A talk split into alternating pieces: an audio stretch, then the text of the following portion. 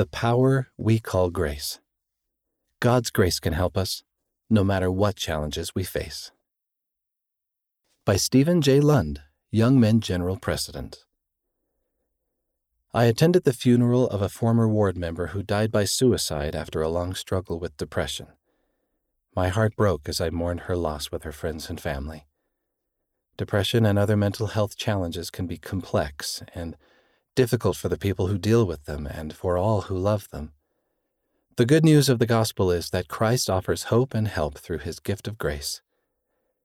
A study involving 600 young adults at Brigham Young University showed that those who understood the grace of Jesus Christ had lower levels of depression, anxiety, perfectionism, and shame.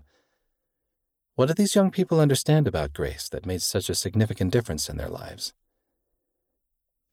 God loves us infinitely. In the study, some people believed that God and Jesus Christ would love and help them only if they were already perfect. Those people struggled much more than others who understood that God and Jesus Christ love them infinitely and are always there for them. In English, the word grace has many meanings. It can mean elegance, kindness, or courtesy. In Hebrew, the word means favor or goodwill given with compassion. Perhaps this explains why Christians through the centuries have used the word grace to describe God's favor, goodwill, and love. God desires to help us. Latter day Saints understand that grace means more than just an attribute of God. Grace also describes how He engages with us as we strive to become like Him. President Dieter F. Uchtdorf, the second counselor in the First Presidency, explained that grace is the divine assistance and endowment of strength by which we grow from the flawed and limited beings we are now into exalted beings.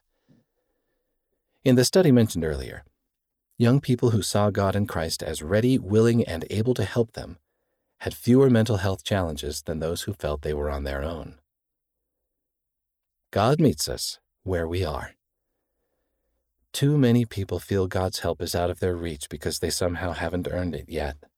The truth is, grace is a gift. You don't have to earn a gift, you simply need to choose to receive it. In the study, there were fewer mental health struggles among those who understood that God helps us wherever we are and no matter what we've done.